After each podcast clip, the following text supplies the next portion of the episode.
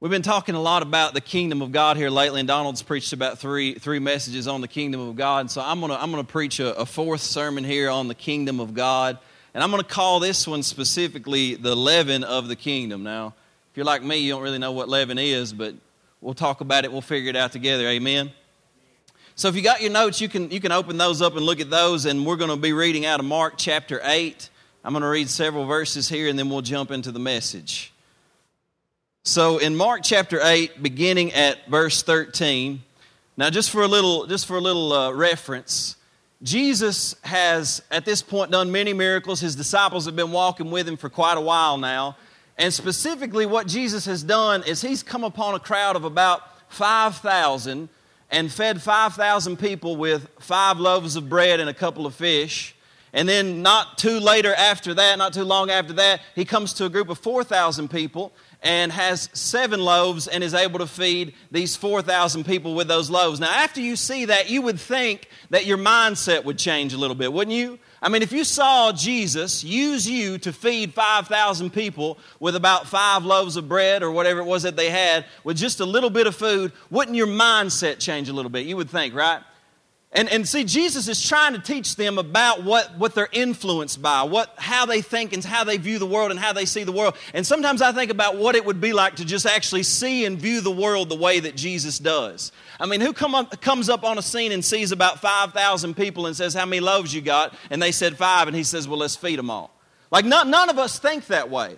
But the truth is, is that Jesus was actually trying to teach his disciples to see the world the way he saw it and to think the way that he thought. Now, that's an important thing because we are influenced by so many different ways of thinking throughout our life, whether it be in, in religious circles or by politics or by the media or in school, and so many different mindsets, so many different influences that try to change the way we think, the way we view people, and the way we view the world. And so Jesus talks to them. They get into a boat after they see these two miracles. And in verse 13, here's what it says It says, And he left them, and getting into the boat again, departed to the other side.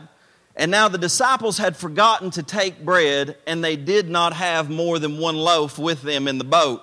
And then he charged them, saying, Take heed, beware of the leaven of the Pharisees and the leaven of Herod. Now pay attention to that. Remember that. Beware of the leaven of the Pharisees and the leaven of Herod. And they reasoned among themselves, saying, It's because we didn't take any bread.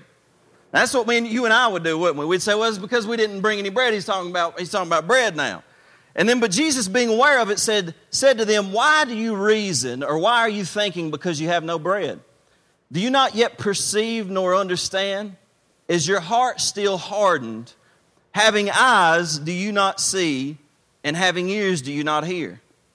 And do you not remember when I broke the five loaves for the 5,000? How many baskets full of fragments did you take up? And they said to him, 12.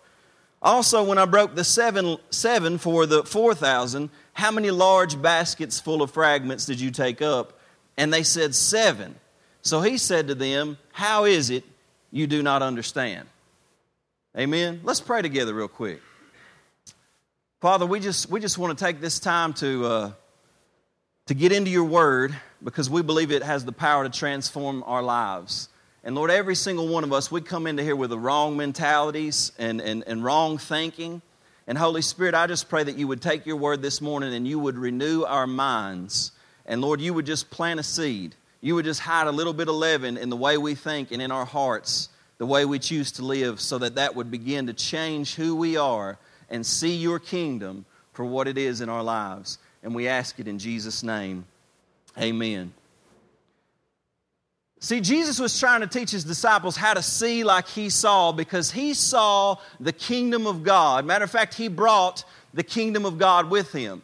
Now, in Matthew 13 33, Jesus actually teaches another parable. It's one of the, the shortest parables that he teaches, but he says this another parable he spoke to them The kingdom of heaven is like leaven, which a woman took and hid in three measures of meal till all was leavened. Now, here's what he's saying. He's saying the kingdom of heaven is a very small thing, and it starts with very small beginnings. But when it begins, once it is planted into this thing, he said it has the potential to leaven the entire loaf, so to speak. Now, three measures, there, there are some scholars that say what he would have been talking about was enough, enough flour to make 52 loaves of bread. He's saying that's a lot. But she just hid a pinch into this entire thing, and it had the ability to leaven the entire loaf. Now, what Jesus did is he's saying, listen, the kingdom of heaven is leaven, and I brought the kingdom of heaven with me.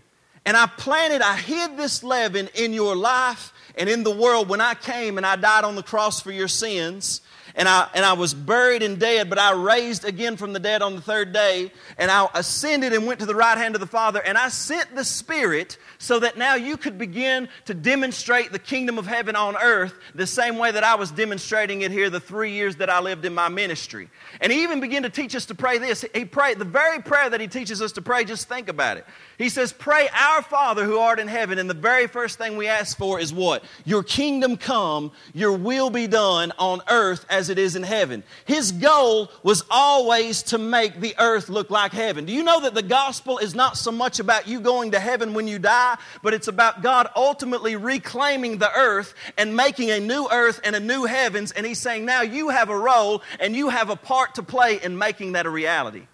He's saying you have to come into alignment with who I am, what I want to happen on the earth. And when you come into alignment with that, he said it's like leaven. And he says it's not happening completely just yet. We look forward to the day when the earth is reflecting heaven and it looks just like heaven and his will is completely done on this earth as it is in heaven. But right now, He's given us a mandate to carry out that same kingdom mentality in this world so that this, this would begin to leaven the world around us. But here's what He says He says, listen, the issue with this is a lot of times, even as Christians, now maybe you'll admit with me this morning, I don't always see things like Jesus sees things. Anybody amen me this morning? right? We don't always see it. And he was telling his disciples, Look, I understand. You all don't always see things the way that I see things, and that's why I need to test you a little bit here. And he says there are three kinds of leaven that are in this world. Specifically, he names three. He says one kind of leaven is the leaven of the kingdom. Right? And, he, and we, he talks about that, and he said, I'm revealing what that leaven is. And he says, There's another kind of leaven, and it's the leaven of the Pharisees. And then there's another kind of leaven, and it's the leaven of Herod. Now, the kingdom leaven is the mindset of Jesus Christ. It's how he sees the world and how he thinks. But the leaven of the Pharisees is a religious mindset. And I want to be honest with you. If in southeastern Kentucky, if there is any leaven or mindset that we are influenced by more than anything, it is not the kingdom, it is the leaven of the Pharisees. It is a religious mindset. Nobody really wants to amen you on that one, but it's the truth. In southeastern Kentucky, we have a really bad problem with that. But the other mindset is the leaven of Herod, and this is an atheistic or political mindset okay? And what he's saying is, you don't realize that I know you believe in me. I know you believe that the miracles I'm doing are real, but what you don't understand is that all of us, you look at me and you think I can do anything, but I've given you the mandate to continue to carry out my will, but you're so influenced by religious mindsets and atheistic and political mindsets that it starts to leaven the way you see the world and the way you think. And just like Donald said this morning, it begins to make you a useless Christian. You lose your power in the world. You lose your influence in the world because you're not thinking correctly. So, what he's doing is he's trying to teach them, he's trying to get them to think differently. And here's one of the things that I need you to understand is that it, it, I've not told you yet, so some people, probably, how many don't know what leaven is? You know, there's probably a handful in here that don't know what it is. But literally, it's, it's, it's like yeast that you will put in bread. So, otherwise, you would have unleavened bread and it'd be like a cracker, right? But they put the leaven in this bread and it leavens the entire loaf and it spreads and expands until it covers the entire loaf.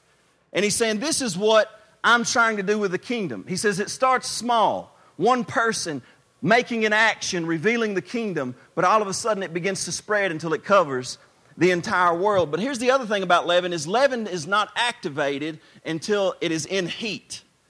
Now, I want to tell you something. The leaven that you think with the mindset that you have, the worldview that you have, it will quickly be revealed as soon as you get into troubles and into trials and into problems in your life.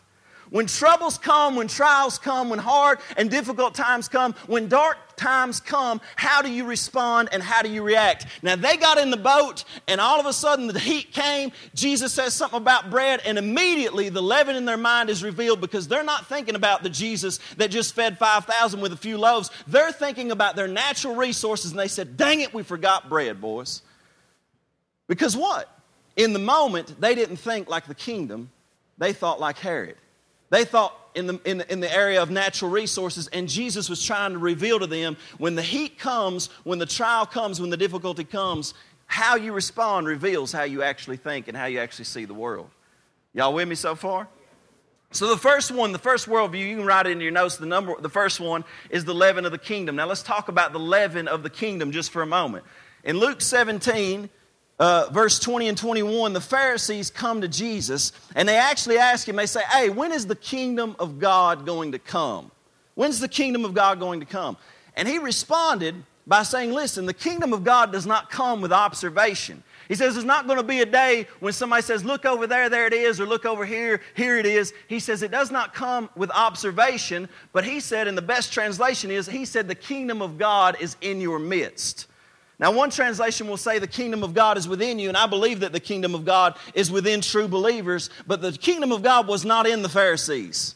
And the correct translation is the kingdom of God is in your midst because here's what the Pharisees believe. They believe that if we could just get enough people to obey the laws and do what God says and obey His commandments, if they would just keep the law, then finally it would usher in the kingdom of God and God would come and destroy all of our enemies and set up Israel and bring peace in Israel and defeat the Romans and do all these things. That was their belief. And Jesus was saying to them, I know you boys have been waiting on the kingdom of God and you've been trying to get people to keep laws so that kingdom kingdom would come, but he's saying the kingdom of God is right here standing in front of you. He was saying, I am the embodiment of the kingdom of God. If you want to know what the kingdom of God looks like, you need to look at my life and you need to look at how I act. You need to look at how I treat people. You need to look at my life and my world because I am the kingdom of God standing in your midst. And everything you've been waiting on and wanting to happen in this earth, I brought it with me and I'm the one that's come to reveal the kingdom of God. And you can have it right now in this moment because it is within your reach. If you receive me, for me, only Jesus, the song says. See, the kingdom of God is never separated from Jesus. Jesus is the kingdom of God, and He's the only one that can bring the kingdom of God with Him. It's not something that the government can bring in because we get a good Christian uh, president and all of a sudden he starts to change laws and, and make things reflect the Bible and stuff like that. It's not going to come with anything like that. It's going to come when the world receives Jesus as Lord and Savior and believes that His reality is the greatest reality and they come into alignment with His will for their lives. He says, when that happens, all of a sudden you're going to begin to see the kingdom of heaven manifesting in your midst. And so Jesus plants this kingdom. And, and here's what I want you to understand is that the kingdom, the leaven of the kingdom, more than anything, it look, looks like Jesus. More than anything, it looks like Jesus. There was a, you know, John Calvin in Geneva, Switzerland, back in the 1500s. Their idea was that in this city they could set up and the rule and reign of God's kingdom, and that was their idea. They wanted to create communities that were completely Christian. Of course, they ended up failing miserably because one of the things that they would do is if there was a heretic, they would kill the heretic. Now, how many of y'all know that is radically against the kingdom of God? Somebody said, No, I don't know if that is or not. Because you know why? Because we still think and still, he, he had the, John Calvin had the right idea. He wanted, he had, he had good motives, he had a good heart. He wanted to see the kingdom of God coming on earth. He wanted to see an entire community change, but he went about it with the wrong leaven. He believed that he could force people and coerce people, and that if they didn't follow him and they were heretics, you could just kill them. Now, that's a political mindset. That's a Herod mindset. And Jesus comes and reveals the exact opposite mindset. Matter of fact, they thought Jesus was going to come and overthrow the Roman government, but instead, he allowed himself to be crucified by the Roman government. It is a complete upside down turn of what they thought the kingdom was going to look like. And he brings this thing and he turns it upside down. In Ephesians 5 1 through 2, if the kingdom is about looking like Jesus, here's what the scripture says it says, Be imitators of God as dear children, and walk in love as Christ has also loved us and given himself for us. I'll tell you what the kingdom looks like. When you are, when you have the mentality of the kingdom, you begin to love people as Christ loved us on Calvary. The kingdom is Calvary quality, self sacrificial, self giving love that when it sees a broken world in need, even while they are yet sinners, they give themselves for those people so that they might find life and come into the knowledge of the truth. He says, if you want to look like the kingdom, he says, then you need to be an imitator of God. How do you imitate God? You give yourself the same way that Jesus gave himself for you. And guess what? Jesus gave himself for you not while you were a good Christian, not while you were coming to church. The scripture says Jesus gave himself for you while you were yet a sinner, while you were yet broken. And he said, if you want to represent the kingdom of God on earth, you begin to self sacrificially give yourself for sinners, for the broken people of this world, while they are yet sinners, while they are still even enemies of God, because that is how you imitate Christ, and that is what defines the kingdom. Now, in 1 John 3 16, he says it even, even more clearly. He said, 1 John 3 16, if you don't mind putting that up, he says, Look, this is, this is how we know love. That Christ that Christ gave himself for us, and he said we also ought to lay down our lives for our brethren. He said, if we know love because Christ laid down his life for us, he's saying, in the same manner, we need to learn how to lay down our lives for our brothers and sisters. And when we do that, what we're doing is we're revealing the kingdom on earth as it is in heaven. And then the next verse, 1 John 3 17, he gives you a practical application. He said, Now, if you're going to do that, he said, and you have this world's goods, Right? You have this world's good. Go to the next verse. Let them read it. 1 John 3 17. But whoever has this world's goods and sees his brother in need and shuts up his heart from him, how does the love of God abide in him? So he's saying you cannot be representing the kingdom if you have this world's goods and you see a need, but you shut up your heart from people that are in need. He says if you want to reveal the kingdom, one of the things that you're going to do is you're going to see a need and you're going to self sacrificially give in order to meet that need. That's the kingdom. Then he says this, next verse. 1 John 3 18.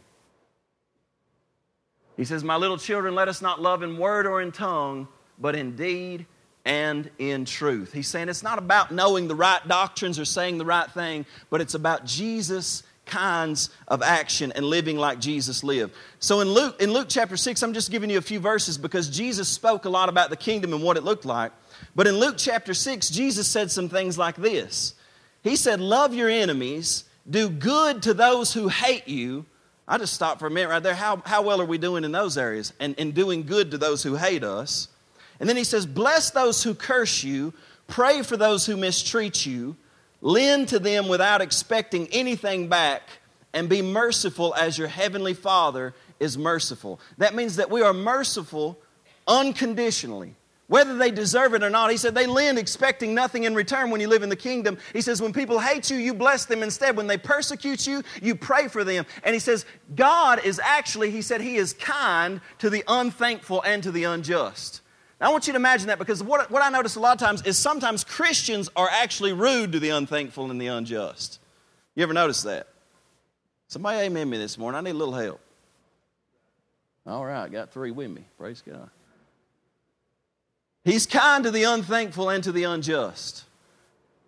So he's saying this is what reflects the kingdom of heaven when you live that kind of a lifestyle. But then Jesus takes it up another notch because he says, not only is it about your character, not only is it about your character, he says, but it's about literally an unseen world that is in your presence. That when we meet together, you can't see it, but there's something, there's an invisible realm. The kingdom of heaven is at hand. And in Matthew 4 17, that's what he says. He said, Repent, for the kingdom of heaven is at hand. It's within your reach, it's available. I'm right here, he says. And the kingdom of heaven is available and it's in your reach. And he says, Therefore, repent. Now, repentance absolutely has to do with you making a conscious decision to turn from your sinful behaviors. It, it absolutely does.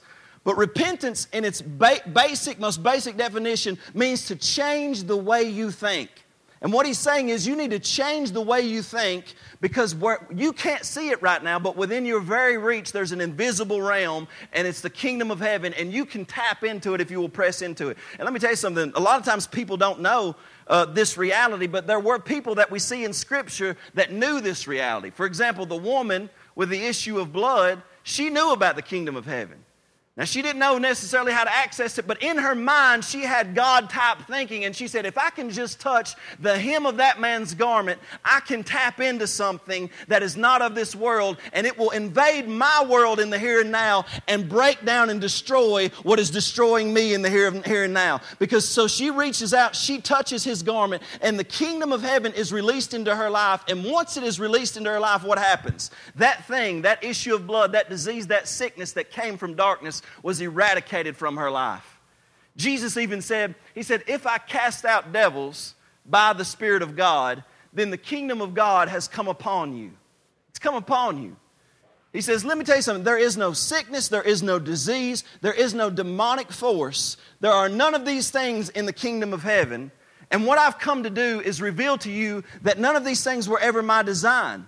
And when he saw someone sick or broken or in sin or afflicted or any of these things, what he went to do in his ministry was to bring the kingdom of heaven and let it come upon them. And when it came upon them, those things broke off of their life.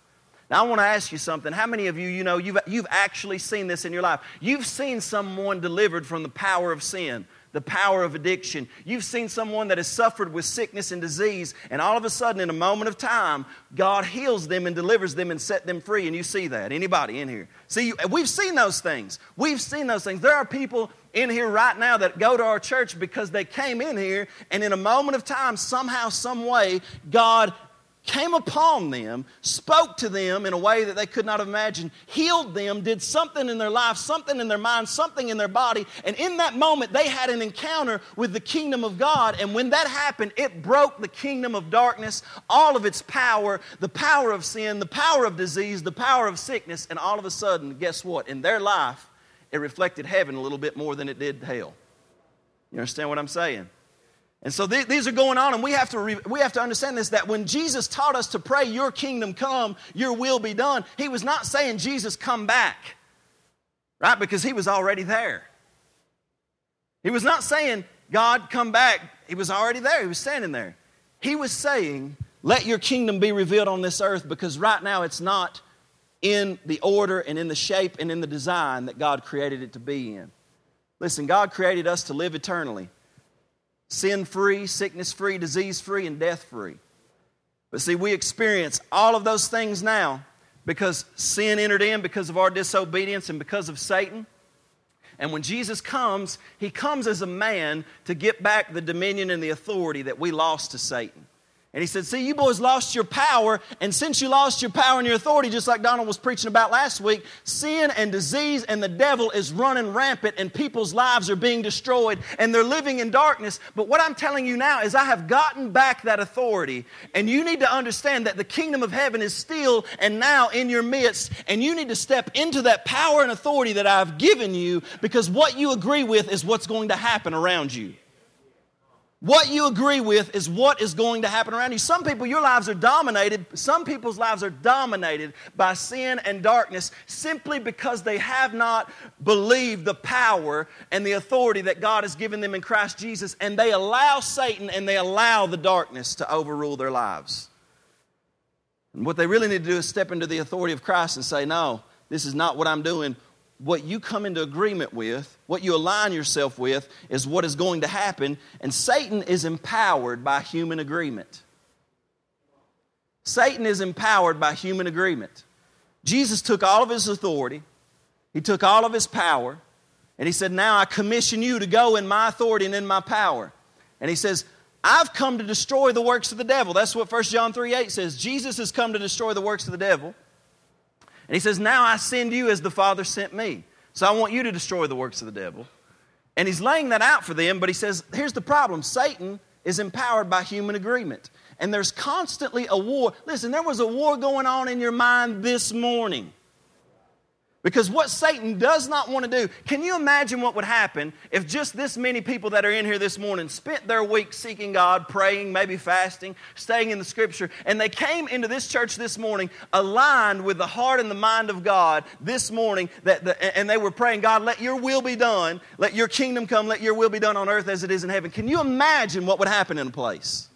But the issue is, is we've agreed with so many other things throughout the week. We've agreed with so many other things just this morning that we come in with a burden. We come in unfocused. And I'm not trying to condemn you. I'm just saying Jesus was trying to reveal that this is the reality.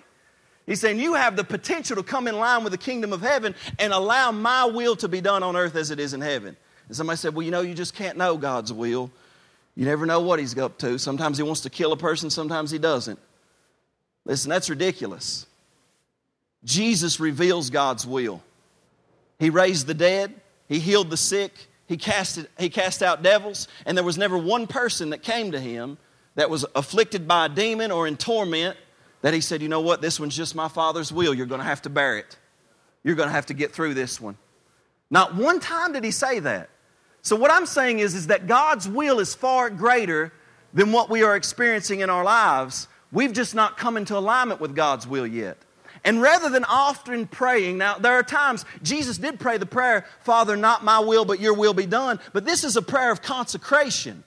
This was a pr- prayer of whether or not he was going to die, right? Whether or not he was going to have to fulfill his destiny in dying on the cross. But other times, ne- never did he pray for anyone that was sick or afflicted or tormented by evil and dealing with depression and brokenness. Never did he say, Father, if it's your will, heal them. He just made the command because he knew it did not align with the kingdom of heaven. And he knew he had the keys to the kingdom of heaven. And he said, if this doesn't line up with what heaven looks like, then I'm not going to allow it to happen here on earth. My amen there. I know, and I know this is heavy because even when I think about this, I think, Lord, this message is so even far above my standard, God. And he said, But Clay, we ain't preaching your standard, we're preaching mine. He said, You don't get up and preach your standard because if you preach your standard, ain't nothing gonna happen. But if you preach my standard, both you and the church can come up to my standard, and you can begin to see heaven break through in the here and now, and lives change and things happen. But here's another thing that you need to understand is that the kingdom is already, but it's not yet. It's already here, but it's not yet fully here. And we live in that tension. And what I mean by that is we, we believe God can set people free from addiction. I was talking to Tim the other day. I, he, he, probably wouldn't mind me sharing, but he, like most of us in this church, like some of us in this church, had a he had an alcohol problem, and he said he went to several rehabs, didn't change, didn't do anything, but he had one encounter with Jesus Christ, and his addiction was gone. He was set free, and he became a follower of Jesus Christ. See, there's, but we, Amen. And it's important that we rehearse these things that happen in people's lives. It's important that we remember when the kingdom of heaven invades a person's life, transformation happens. What a rehab couldn't do, what other things of this world could not do, Jesus did in a moment of time and transformed a person's life. And it's already, but it's not yet because listen, we still see tons of other people struggling with addiction and struggling with brokenness and struggling with all sorts of things. And they need a real encounter with Jesus. And oftentimes, whether or not they're going to have that encounter is based upon whether or not the church will agree with who God is and what He wants done in this earth and say, Lord, use us, flow through us, let us minister to these people, let us be equipped with your power and your kingdom. And when we pray, let breakthrough come, let heaven come, and let people be set free free and be brought from the kingdom of darkness into the kingdom of light. See, he's saying that. He's saying that to us as a church and as a people. We have to come into alignment with it because when Jesus deals with sin, how does he deal with it? He doesn't stand off and judge people who are in sin. He enters into that sin, bears it on the cross, forgives them of that sin, but he never leaves them in it. He empowers them to come out of it. That's what the kingdom does. How does, how does, how does the kingdom even deal with death? Well, Jesus revealed how he felt about death. He went and raised people from the dead. Matter of fact, he himself was raised from the dead as if to say, Look, death was never my plan. Now I've defeated it, and one day I'll defeat it for everyone, and you'll be raised from the dead as well. How did he deal with suffering and sickness? He dealt with it by healing every person that he came across that was suffering and in sickness. Now, it's already, but it's not yet. And I cannot, I cannot tell you why sometimes things don't happen. I can't tell you why sometimes I, I pray for people and nothing happens. The only thing I can tell you is that we are imperfect people, but we are to pursue the kingdom of God. And we are to pray for people as if every time we pray they're going to get delivered, as if every time we pray they're going to get healed. And when it doesn't happen, we go back to God and we say, More of your kingdom come, God. More of your will being done on earth as it is in heaven. And the more we pray, the more we seek God, the more we seek His kingdom, the more we see it breaking in little by little. See, the scripture says we're the first fruits of the kingdom. That means that it's not completely harvest time yet. The world's not yet reflecting heaven. Matter of fact, it reflects hell a lot because Satan gets into people's minds and they agree with him, and his will is done on earth as it is in hell. Y'all realize that? We are in the battleground between the reality of the kingdom of, of, of, heaven and the kingdom of darkness. And the reason the world looks like the way that it is is not because, well, this is just the way it's supposed to be. No, it's because there are more people that are aligning themselves with the kingdom of darkness than they are with the kingdom of heaven. And he's saying if we get the church just to align themselves with the kingdom of heaven, it's such a, a greater and a superior power that it would destroy all darkness. Let me tell you something. You can have a counseling session with somebody that is completely aligned with the kingdom of darkness. And all of a sudden, you begin to speak to them and you begin to talk to them about Jesus and what He's done in the kingdom of heaven. And by the time you're done, even though they didn't believe in Jesus, and even though they, they, they were still set in their ways and they're still going down the direction, they just had an encounter with a word that dismantled those arguments in their mind that kept them locked in. And they begin to break down and cry, and they'll say, I don't even know why I'm feeling this way right now. I don't understand what's going on and then they'll, and then they'll begin to cry, and then they'll begin to then they'll begin to say who Jesus says they are. They'll confess their sins. They'll ask for forgiveness. What is happening? The kingdom of heaven is invading. Simply because somebody was obedient enough to share Jesus with them and say, Let me pray for you and let's believe God to do a miracle in your life. You say, But what if you pray and nothing happens? I say, What if you pray and it does? I prayed for a lot of people and nothing seemed to happen. But I, am a believer that there ain't no prayer that goes unanswered. And if it goes unanswered right now, it's just because I need to go home and I need to get in my closet and I need to pray a little bit more for breakthrough in that area. There were times even when Jesus' disciples, they wanted to bring the kingdom of heaven. They knew they had been uh, given authority to go and cast out devils, and they come before a boy, and they couldn't cast out the devil. And Jesus comes off the mountain, sets the boy free. They said, Lord, how come we couldn't do it? He said, Well, I told you that the way I do it is by bringing the Spirit of God upon people and the kingdom of heaven comes upon them. He says, What you need to do is understand that the kingdom of heaven suffers violent, and, violence, and, the violent, and, and those who are seeking it, pursuing it, they're pressing into it.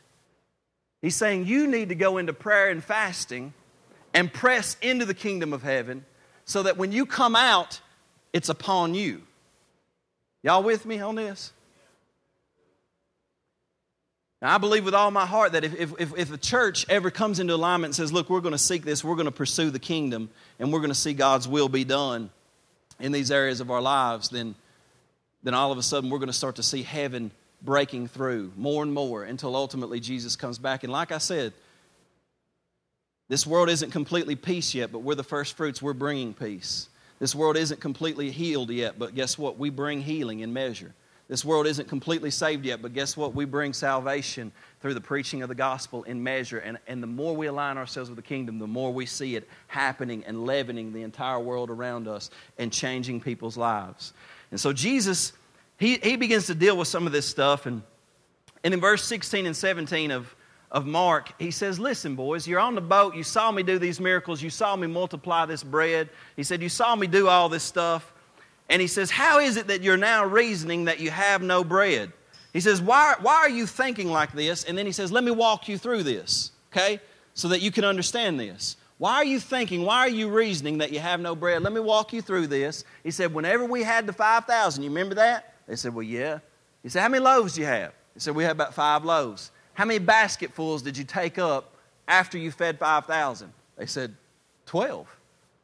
He's saying, Okay. How is it that you don't understand? He's pointing them what? To a superior reality. He says, I know you always think about what you lack and what you don't have. And I know you don't pray for people sometimes because you think you don't have the power. But what I'm saying is, is I've already given you authority.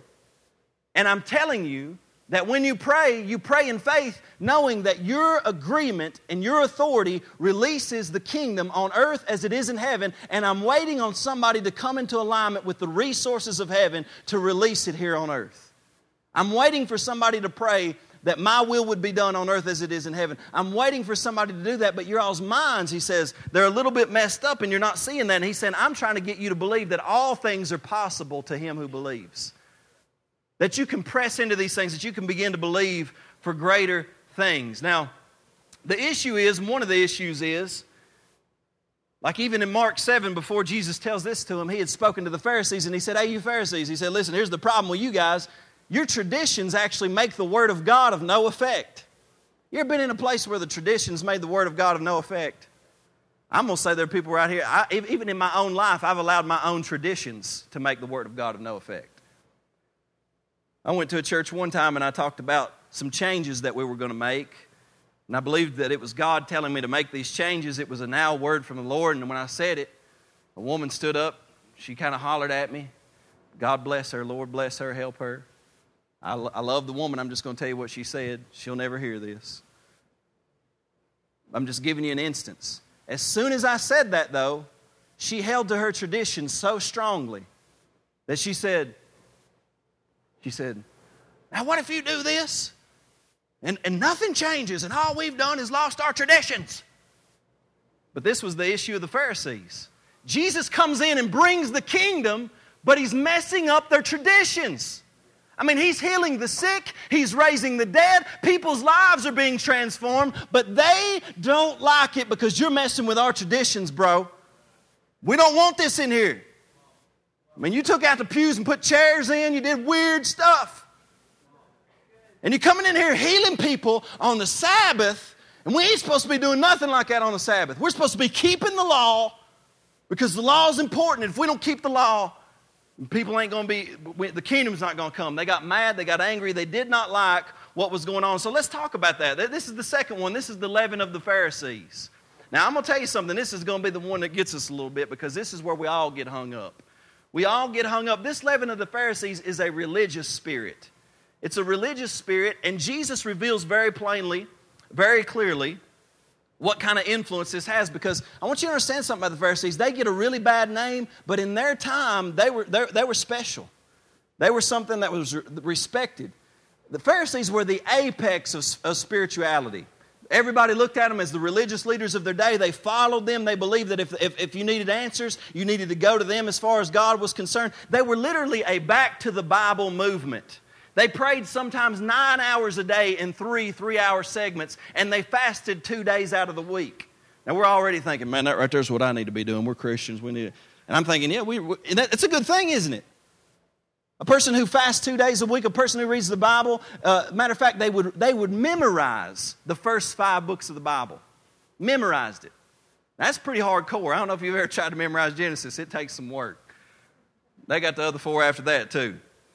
So they had it memorized, but here's the issue with them they knew the book Donald says this all the time that you can know the book of the Lord and not know the Lord of the book. See, they knew the book, but they did not recognize that the book is given, the Bible is given to bring us into a real encounter with Jesus. And if it does not bring us into a real encounter with Jesus, all it does is make us more religious and better equip us to argue with people who disagree with us.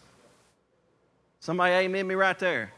Because there are so many people that know the Bible, they can preach the Bible, they can talk the Bible, they can hold the Bible up against other people and say what's right and say what's right, but they cannot bring other people or even themselves into a real living encounter with Jesus Christ that transforms their lives. And they miss the entire point of the Bible. And matter of fact, here's another way that they live. They used to practice techniques they would teach their followers and they would practice techniques in order to figure out how to go a day and how to go a week and how to go a month and how to go their lives without actually touching a sinner. Somebody amen me right there. Because I'm telling you, the church world today, they, they, they, believe oftentimes that the goal of Christianity is to stay as separate from sinners as you can. The goal is not to win sinners to Christ and to be among them and leaven them and change their life. The goal is to stay so separate from them that you can begin to stand on your, pride of, uh, your pedestal of pride and say, Look how holy I am. We're not like those. Don't you remember what the Pharisees prayed? They say, God, I thank you that I'm not like those other sinners and tax collectors and prostitutes. Of course, Jesus said the people who had that mindset, He said, the sinner actually went up justified before they did. Jesus told the Pharisees one time, He said, Listen, boys, do you all know that the tax collectors and the prostitutes are actually going into the kingdom before you all are? I love that. I do. I just like it. Imagine going to the, to the religious leaders of our day and saying, You guys don't even realize it. You don't even see it. The sinners and the prostitutes and the tax collectors are actually going into the kingdom of heaven before you are because you've missed the entire point. You've missed the entire point. And this is the leaven of the Pharisees. And they would put hard yokes on people. Matter of fact, Matthew 23, Jesus says, Woe to you, you hypocrites! He says, Because you bind heavy burdens hard to bear and lay them on men's shoulders, but won't move them with one of your own fingers. See, it was not about leading people to God, but it was about making themselves look more spiritual. They, were, they, they would put hard burdens on people. Matter of fact, they called it a yoke because this yoke was designed to keep you in line. And this is why when Jesus comes, he says, Come unto me, all you who labor and are heavy laden, and I will give you rest for your souls. He says, Take my yoke upon you and learn of me, for I'm gentle and lowly in heart. He says, Take my yoke because my yoke is easy and my burden is light. He said, I know these religious leaders are putting a yoke on you that you can't possibly do, and all they're doing is trying to make you feel terrible about yourself. And listen, Jesus was not for sin, was he? But here's the difference Pharisees only were interested in changing the outside behavior, they weren't interested in changing the heart. Because Jesus would go to the Pharisees Matter of fact, they come up and they, they said, Look, we need to do the right thing here. The law says that this woman who was caught in the act of adultery, this woman should be stoned. And Jesus turns to them and says, All right, you who is without sin among you all, cast the first stone. What he's saying is, is you may, you may clean the outside of the cup, and outwardly you wear the right things, and outwardly you say the right things, but inwardly you are no different than these sinners. And if you loved them and you cared for them, you wouldn't stand opposite them, pointing the finger and bringing judgment. And he says the only reason you bring judgment upon them is because it makes you look more holy. If I can point out somebody else's sin, it makes me feel better about my own. Somebody amen me in this place. And he says, You're hypocrites because you get so good at pointing out other sins, but you won't deal with your own. You won't deal with the, the, issue in your heart. He said, You worry about the outside, but you're not dealing with your own. So the Pharisees distanced themselves from sinners. And here's, here's one of the things that happened. In Luke 13, 14, and 15, there's an interesting sequence of events. In Luke 13, Jesus heals a woman on the Sabbath, and the Pharisees get mad at him for healing a woman on the Sabbath. And he said, Listen, boys, Ought not this woman that's been bound 18 years be, be loosed on the Sabbath day? He says, You know, every single one of you, you got an ox or a donkey. He said, You're going to take it to drink on the Sabbath. He said, How much more should this woman be set free on the Sabbath? And he's arguing with the Pharisees. And then so one of the Pharisees invites them, invites Jesus into his house, and they sit down. And here's what the Pharisees do around Jesus they watch him because they're trying to accuse him of something. And so they're watching him, and Jesus begins to speak to them in parables. And he uses these kinds of parables. He says to the Pharisees, He says, Look, whichever of you will uh, humble yourself, you'll be exalted. But you all who exalt yourself, you're going to be humbled. And then he says the, the, the, the, parable that we like to use a lot of times to be rough on people. And he says, he says Look, he who, he who does not hate his father, mother, brother, sister, uh, and forsake all for my sake and the kingdoms, he cannot follow me. He says, Matter of fact, you boys need to count the cost before you follow me. Now he's laying it hard to them, isn't he? Because they're religious Pharisees. All of a sudden, he gets up from the table and he walks out, and as he's walking out, it says that the tax collectors and the sinners draw near to him. And in, in chapter 15, verse 1, it actually says that the Pharisees complained because they said, He receives sinners and eats with them. Now imagine one of you nice Christian folks receiving a sinner and actually eating with them because you love them enough to show some self sacrificial love and pray and hope that somehow it will lead them into the kingdom of God. And they complain because he received sinners and ate with them. And then he changes his tone on the parables. And what does he say? He says, A man that has a hundred sheep and loses one, will he not leave the 99 and go after the one? And see, what you have to understand is that Jesus spoke differently to different people. He gave, he gave to, to the proud, right? He gave the law. But to the humble, he gave grace. And you have to understand that as Christians, we need to understand who we're dealing with. Are we dealing with religious people who are keeping people out of the kingdom, or are we dealing with sinners who need to get into the kingdom? And we, sh- we should see that based upon that way. But see, here's the other issue with the Pharisees is that they have a form of godliness, but they have no power. They have a form of godliness, but they have no power.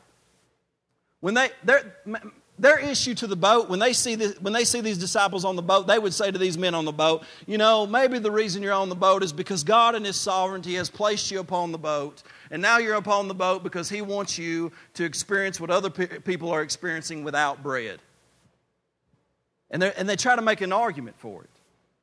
And I'm not saying, listen, I'm not saying that's necessarily a wrong thing, but Jesus' mentality, for example, in John chapter 9, Jesus passes by a man that is blind from birth, and the disciples say, Lord, is this man blind because he sinned or because his parents sinned? And Jesus responds by saying, Neither, you're asking the wrong questions.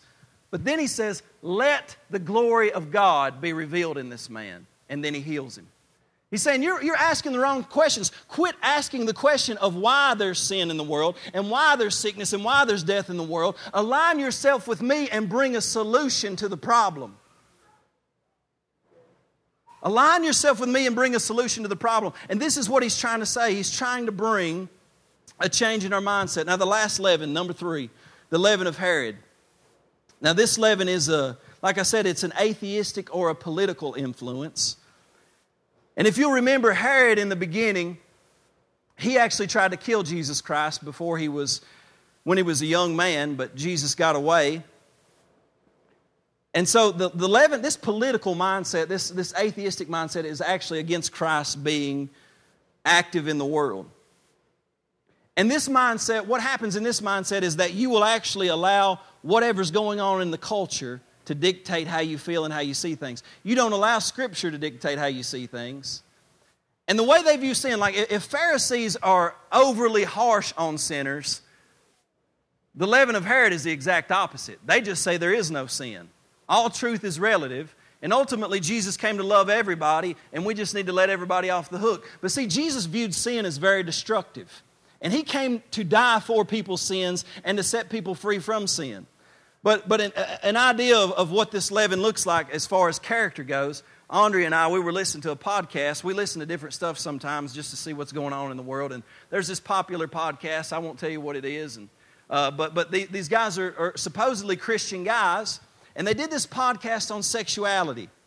And they ended up saying this. They ended up saying, well, you know, one, one of the main guys, he said, you know, I adopted the way I look at sex not from the Bible or from a Christian worldview, but I, I, I got my ideas from from you know my, my what I learned growing up and different things like that. And he said, but what I found out in science is that biologically, a human being's sexuality uh, it, it goes anywhere from it goes anywhere from completely monogamous, which means you stay with one person, or highly promiscuous. He says we're somewhere between an orangutan and a chimpanzee.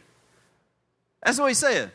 And this is a Christian podcast, in theory, but this is influenced by the leaven of Herod because they end up saying this. And so, so they end up saying, now, all of us, we're, we're, we're monogamous, we're with our wives, but we couldn't actually say it was wrong if a man chose to be with someone else. Can you imagine this? But this is the world we live in today where, where we are slowly allowing another mindset to come into our lives. In the Corinthian church, Paul dealt with this because they had people in their church going to their church that, that one man was actually sleeping with his stepmother.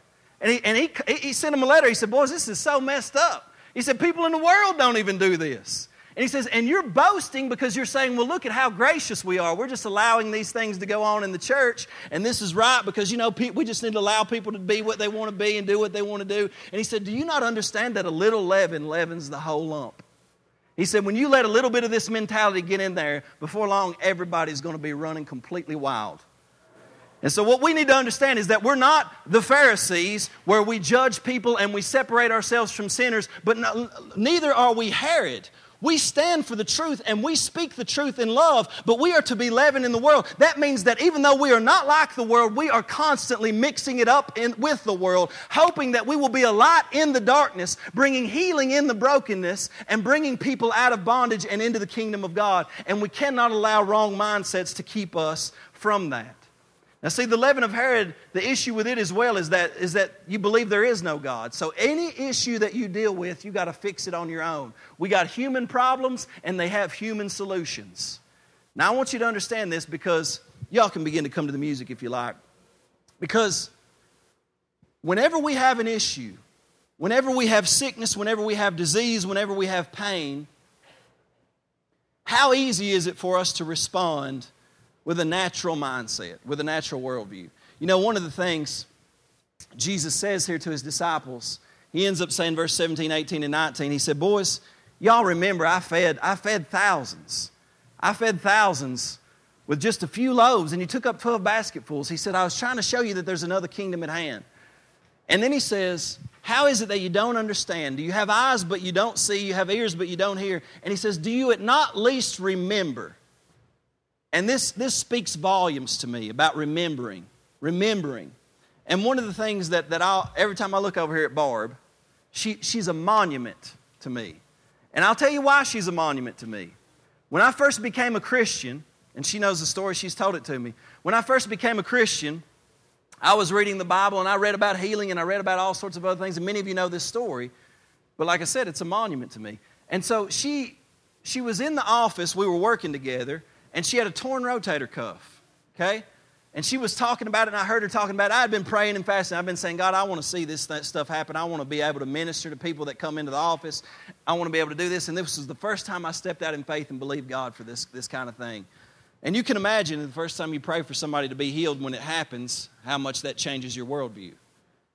So she's in the office, and, and I go up to her, and my initial response was, No, man, don't pray for her because she's going to have surgery anyway, and that'll heal her.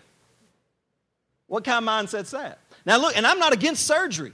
I, we are not against doctors. We believe that there, there's a reality there that we need, to, we need to allow those things to take place when they need to take place. We're not those kind of people that say don't go to the doctor. We're just those kind of people that say believe God first. We're just those kind of people that believe there's a lot of answers that doctors can't answer, but at the end of the day, we believe God can answer every question. And listen, there are some times when we're going to pray, and like I said, nothing is going to happen because this kingdom is not yet. And we look forward to a day when the kingdom does come in fullness. But still, that moment, let me know that guess what? Sometimes when we come into alignment with God, He breaks through, and her shoulder was completely healed in a moment of time. She didn't have to go have surgery. And guess what? I begin to see God do other things in people's lives. We've seen people delivered, we've seen people oppressed with demons and be delivered. We've seen people with addictions that get set free. We see people that are healed uh, uh, of sicknesses and diseases. Just, just this past week here, you remember Caitlin had a, she had a, she thought she had a, uh, and I think she did, she had a, tell me, dry socket, yes.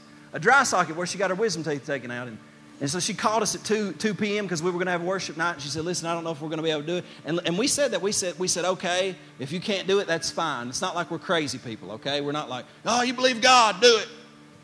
We're not that kind of people. If you're going to do this, you do it with love, you do it with wisdom, okay? But we said, you know what? If you don't feel right, that's fine. But, but guess what? Let's, let's pray. Let's believe God for a miracle. So we prayed. We believed God for a miracle. She comes that night. And by the time she gets done s- singing, she's pain free. She goes to the doctor the following day. And when she goes to the doctor, the doctor says, Wow, this is, this is looking good. Matter of fact, it's healing a lot quicker than expected. Now, what's easy to do? I asked her, I said, Now, now, now tell me, Caitlin, I said, Was that a bona fide miracle? Did God heal you? Or, or do you just think it was a coincidence? She said, Well, you know, she said, I thought about it and I wrestled with it, but she said, No, I know that it was this way. And I had, I mean, it was terrible pain. I had, I had a dry socket, and, and the Lord had to do something. I mean, it was a miracle. But I'm telling you, I don't know how many times, and we do this same thing that the disciples are doing. We will see God do a miracle. We'll see God save a soul. We'll see God set a person free. We'll see God heal somebody, and instantly we'll just be like, Oh, that was a coincidence. And we let it pass. We don't hold on to it. It would be easy for me and Barb to say, you know, Barb, maybe you never had a torn rotator cuff in the first place. Maybe that's what happened. Y'all understand what I'm saying here? When Jesus saves a soul, when he heals a person, when he changes a life, when he sets somebody free, he's inviting us into a deeper understanding of what his kingdom looks like. And he's saying, if I did that then, can you please align your mind with the greater things that I want to do right now? If I healed Barb's shoulder then, do you not think I don't want to heal you right now? But I need you to come into alignment with me. I need you to understand that I want to do it more than, than, than you want to see it, and I need you to come into alignment with me. And I know this is a challenging message, but we have to allow God to renew our minds, and we have to begin to be people that pray persistently Father, let your kingdom come, let your will be done on earth as it is in heaven. Amen. Won't you stand to your feet? I want to I want to do something just in closing here. How many in here right now? And, and here's the thing that we like to do sometimes. because obviously we love people to come forward and we want to pray for them. But I believe, I believe it's important that everybody in the church begins to use their own authority. Amen. It's one thing for me or Donald to pray for you. It's another thing for you to get your own personal breakthrough and you pray for people and you see things begin to change. The church was never designed for the pastors to have to have the uh, monopoly on the power of God or on or on the, any of those things. You all have gifts. You all have authority given to you by God. And when people are in a bind, when people are in darkness, you have the power to release a word from God into the life. You have the power to pray heaven into their life. So right now, I want us to pray. Would you just bow your heads just for a moment? And you know, the, fir- the first miracle of anyone is, is salvation. And if you're in here right now this morning and you need the kingdom of God to come in your life just to bring salvation, to bring forgiveness, to bring deliverance, and you say, I want to follow Jesus, I've not made that decision, just as an act of faith, raise your hand. Let me see you right now. You say, I want to follow Jesus. I got one hand, got two hands, got three. See, that's the kingdom of heaven invading people's hearts, saying, I want to I want to follow Jesus. And we want to pray with you, but also I want to pray for people that are dealing with different things right now. I want us to pray, though, right now. I want us to just pray a prayer of commitment and ask the Holy Spirit to begin to move in here. Father, right now we just ask that your Spirit would move in our hearts. God, there's a greater reality in our midst that we don't often see. And God, we struggle with a lot of things because the kingdom's already, but it's not yet. And sometimes it just doesn't happen the way that we think that it needs to happen. And so, Lord, right now I'm just praying for every discouragement of the past, every frustration of the past to be erased and to be lifted in Jesus' name. And Lord, for those who choose to follow you right now with me, let's just confess our sins to you, Lord. Lord, we confess our sins. We ask you for forgiveness. Lord, we want to follow you, Jesus, and we confess you as Lord right now. See, when you confess Jesus as Lord, you're coming into alignment. Say it out of your mouth, everybody in the building. Jesus, I confess you as Lord. Not only, not only are you Lord of my life, but you're Lord over all creation. You're Lord over all creation. And we confess that and we come into alignment with that right now and we choose to follow you. And Holy Spirit, we ask you to begin to move right now. Now, if there's anybody in this place, you've just been dealing with darkness right now, you've been dealing with depression or sickness or anxiety or, or fear, any of these things, and you need breakthrough, you need the kingdom of heaven to come upon you right now, I want you to raise your hand. Now, now open your eyes and look around. Keep your hand up just for a moment. Keep your hand up just for a moment. So we got, got a couple over here, right? Got a couple right here. I want y'all to look around. Got, got three hands here. Now, if you're close to them, I want you to go to those people. I want you to go to those people because you're getting ready to release the authority that God's given you on them. Now, it's important when we do this, folks, that we that we take it seriously. I know we would rather be like the Pharisees and just have a church service and be done.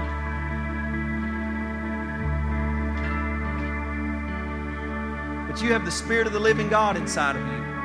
And if we really believe what I just preached, there should never be a time that we leave without ministering to people's needs that are dealing with things. So you know what? It's also important that you uh, that you might even ask them what they need, what they need for.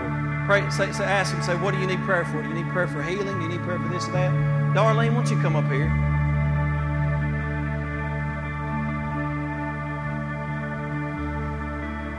And if you're not praying for anyone, why don't you just bow your head? Why don't you just pray silently to yourself that God will begin to move? So I just want you to pray over them, whatever it is. Father, right now we just speak to sickness. And we command it to go in Jesus' name, Lord. We speak healing. And God, we command every unclean spirit to leave now in Jesus' name. We speak to all depression all anxiety, every torment, and we command it to be broken off of lives right now in Jesus' name. Holy Spirit, we speak freedom right now into their lives. We ask you to come, kingdom of heaven, come upon them and bring freedom in Jesus' name.